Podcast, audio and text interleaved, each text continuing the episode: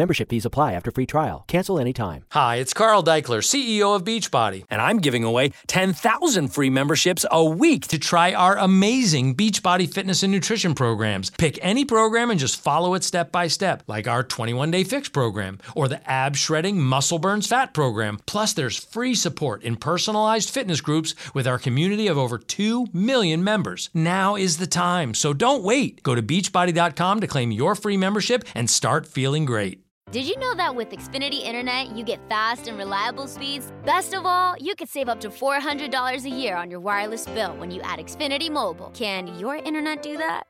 Choose from one of our fast speed options with Xfinity Internet. Plus, also get Xfinity Mobile and join the millions who save by getting Xfinity Internet and mobile together. Go to Xfinity.com, call 1 800 Xfinity, or visit a store today to learn more. Restrictions apply, compares pricing of top carriers. Xfinity Internet required.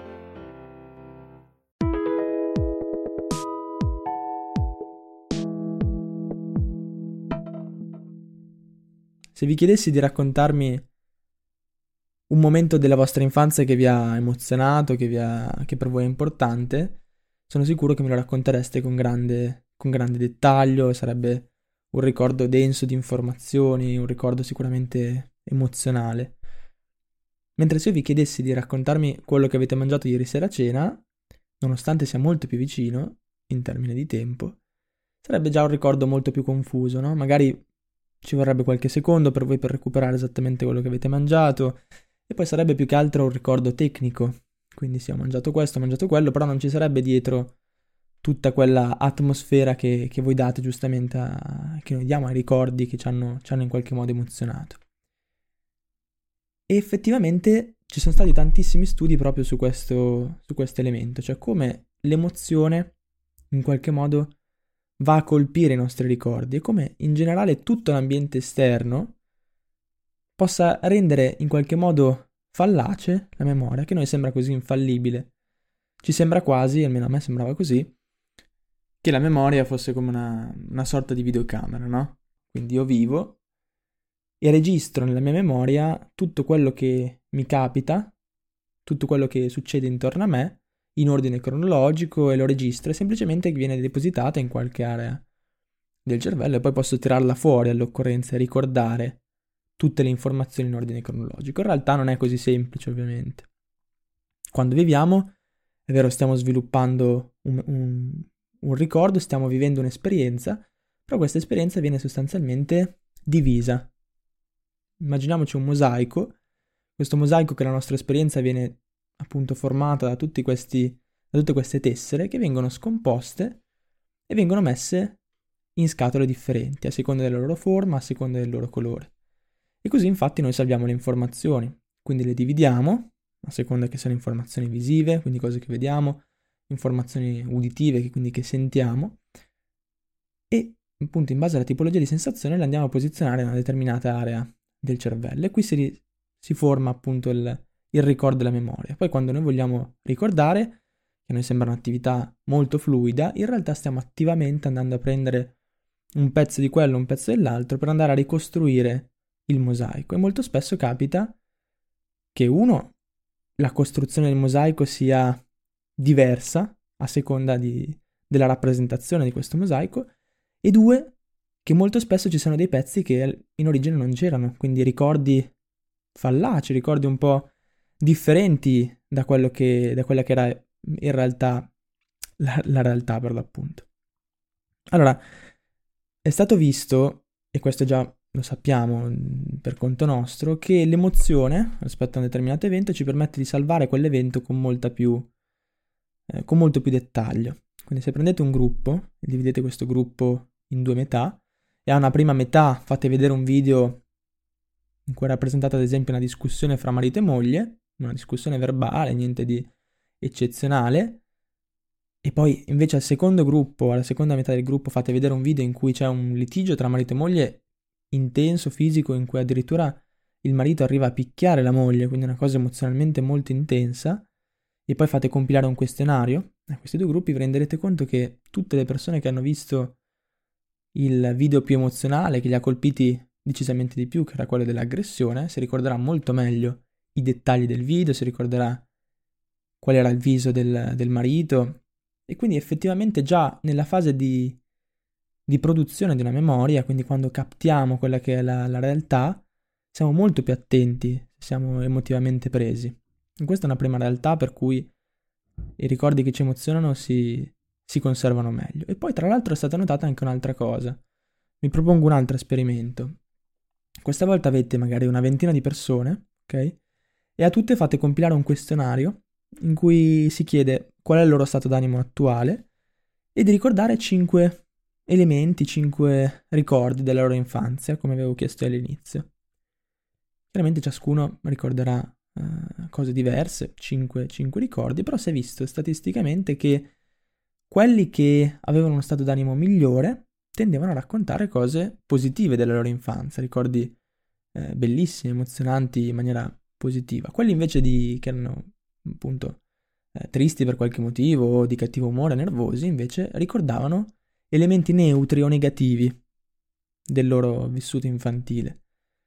E quindi c'è stata anche un po' una discussione su questo. Sembrerebbe che quando noi viviamo qualcosa, soprattutto se è emozionale, attiviamo delle aree del nostro cervello, in particolare in questo, in questo caso attiviamo l'amigdala, che è fondamentale per le emozioni legate al ricordo, che fa sostanzialmente costruisce un punto di snodo rispetto a tutte queste tessere, no? Noi abbiamo messo queste tessere in vari contenitori, ma tutte queste tessere sono legate a un unico punto centrale di snodo che è l'emozione che le, le accomuna. Ok? E quindi tramite quell'emozione noi possiamo ricavare, facendo il processo opposto, possiamo ricavare tutti gli elementi visivi, uditivi e così via che ci hanno prodotto quell'emozione. E appunto Sembrerebbe la cosa più incredibile che ricordiamo molto meglio se siamo messi, nel momento in cui stiamo ricordando, stessa, nello stesso stato d'animo che avevamo quando stavamo vivendo quell'esperienza. Ecco perché magari questo sicuramente vi sarà capitato quando siete di cattivo umore, vi sembra tutto, tutto nero, quindi non riuscite a ricordare le cose positive che vi sono successe, tutti i pensieri che avete, tutti i ricordi che avete vi sembrano in qualche modo negativi, perché effettivamente l'essere in quel momento in uno stato d'animo negativo richiama maggiormente, facilita il richiamo di quei pezzi del mosaico che sono associati a un'emozione negativa. Quindi l'emozione non solo ha una valenza nella fase di input, ma anche nella fase poi di, di produzione del ricordo vero e proprio. E poi, secondo me, la parte più interessante di tutta questa storia è stato fatto vedere un video, quest'altro esperimento, perché rende tutto più chiaro, è stato fatto vedere un video a altre persone, diciamo un gruppo di una cinquantina di persone viene fatto vedere un video, ok? È un video uguale per tutti, in cui c'è un incidente tra due macchine, che procedono a una velocità sostenuta e a un incrocio si, si colpiscono tra loro. Ai due gruppi però vengono ovviamente divisi in due. Al primo gruppo viene fatta una domanda e la domanda è a che velocità si sono colpite le due auto e devono descrivere la velocità. E la velocità media che fuoriesce da tutto questo questionario risulta essere tra tutte le persone circa di 70 km h Ok? Al secondo gruppo invece viene chiesta una cosa diversa. Non più a che velocità andavano le auto quando si sono colpite, ma a che velocità andavano le auto quando si sono scontrate. Quindi è stato utilizzato il termine scontrate al posto di colpite la cosa sorprendente è che la velocità media, più o meno, che si delineava nelle risposte di quelle persone era molto più alta, o comunque sensibilmente più alta, 78 km/h, 80 km/h. Quindi anche soltanto come era stata posta la domanda aveva in qualche modo alterato il ricordo di quelle persone, perché in realtà chiaramente non, non è che fingevano di aver ricordato una velocità più alta, semplicemente loro avevano visto tutto lo stesso video, ma ricordavano in una maniera diversa perché effettivamente la nostra memoria funziona partendo dalla, dall'informazione più grande. Cioè loro ricordavano in generale l'incidente tra le auto e poi, partendo da questo presupposto, andavano a ricercare i dettagli. Quindi qual era la velocità, di che colore erano le auto. Quindi dal grosso della, dell'informazione cercavano i dettagli e si aiutavano in questa ricomposizione di tessere del mosaico con delle tessere nuove che non erano state registrate al tempo della, de- delle esperienze che avevano fatto vedendo il video, ma che sono state poi suggerite dall'interlocutore.